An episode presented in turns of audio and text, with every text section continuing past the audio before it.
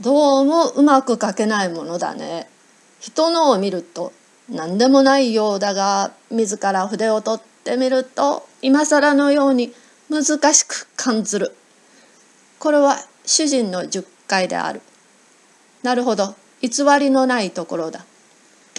彼の友は金縁の眼鏡越しに主人の顔を見ながら「そう初めから上手には描けないさ。第一室内の想像ばかりで絵が描けるわけのものではない。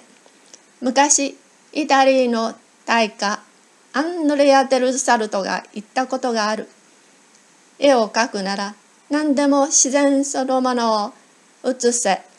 天に精神あり地に色かあり飛ぶに鳥あり走るに獣あり池に金魚あり古木に缶があり自然はこれ一服の大活がなりと。どうだ？君もえらしい絵を描こうと思うならちと写生をしたら。へえ。アンドレア・デルサルトがそんなことを言ったことがあるかい？ちっとも知らなかった。なるほど。これはもっともだ。実にその通りだ。と主人はむやみに感心している。金縁の裏にはあざけるような笑いが見えた。その翌日我が輩は例のごとく縁側に出て心持ちよく昼寝をしていたら主人が例になく書斎から出てきて我が輩の後ろで何かしきりにやっている。ふと目が覚めて何をしてるのかと一部ばかり細めに目を開けてみると彼は4年もなくアンドレア・デル・サルトを決め込んでいる。我が輩はこのありさまを見て覚えず失笑するのを禁じ得なかった。彼は彼の友に揶揄せられたる結果としてまず手始めに我が輩を射精しつつあるのである。我が輩はすでに十分出た。あくびがしたくてたまらない。しかしせっかく主人が熱心に筆を取っているのを動いては気の毒だと思ってじっと辛抱しておった。彼は今我が輩の輪郭をかき上げて顔のあたりを彩っている。我が輩は自白する。我が輩は猫として決して上々の出来ではない。背といい毛並みといい顔の造作といい。あえて他の猫に勝るとは決して思っておらん。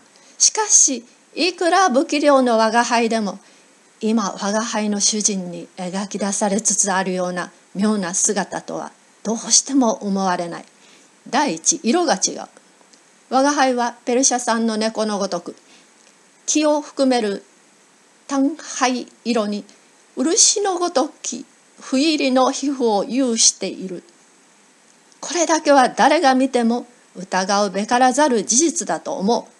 しかるに今主人の彩色を見ると黄でもなければ黒でもない灰色でもなければ飛び色でもないさればとてこれらを混ぜた色でもないただ一種の色であるというより他に表し方のない色である。その上不思議なことは目がない。もっともこれは寝ているところを射精したのだから。無理もないが目らしいところさえ見えないから。めくら猫だか寝ている猫だか判然しないのである。我が輩は心中密かにいくらアンドレア・デル・サルトでもこれではしょうがないと思った。しかしその熱心には感服せざるを得ない。なるべくなら動かずに追ってやりたいと思ったがさっきから小便が催している。身内の筋肉はムズムズする。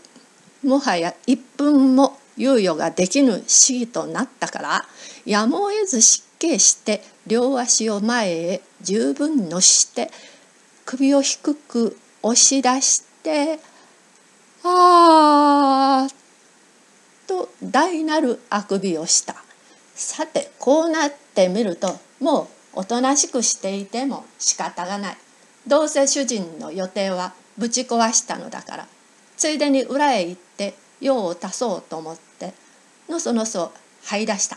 すると主人は失望と怒りをかき混ぜたような声をして座敷の中から「このバカ野郎!」と怒鳴ったこの主人は人を罵る時は必ず「バカ野郎!」というのが癖である他に悪口の言いようを知らないのだから仕方がないが今まで辛抱した人の気も知らないでむやみに「バカ野郎」呼ばわりは失敬だと思うしかも平勢我が輩が彼の背中へ乗る時に少しは良い顔でもするのならこのバンバも甘んじて受けるが。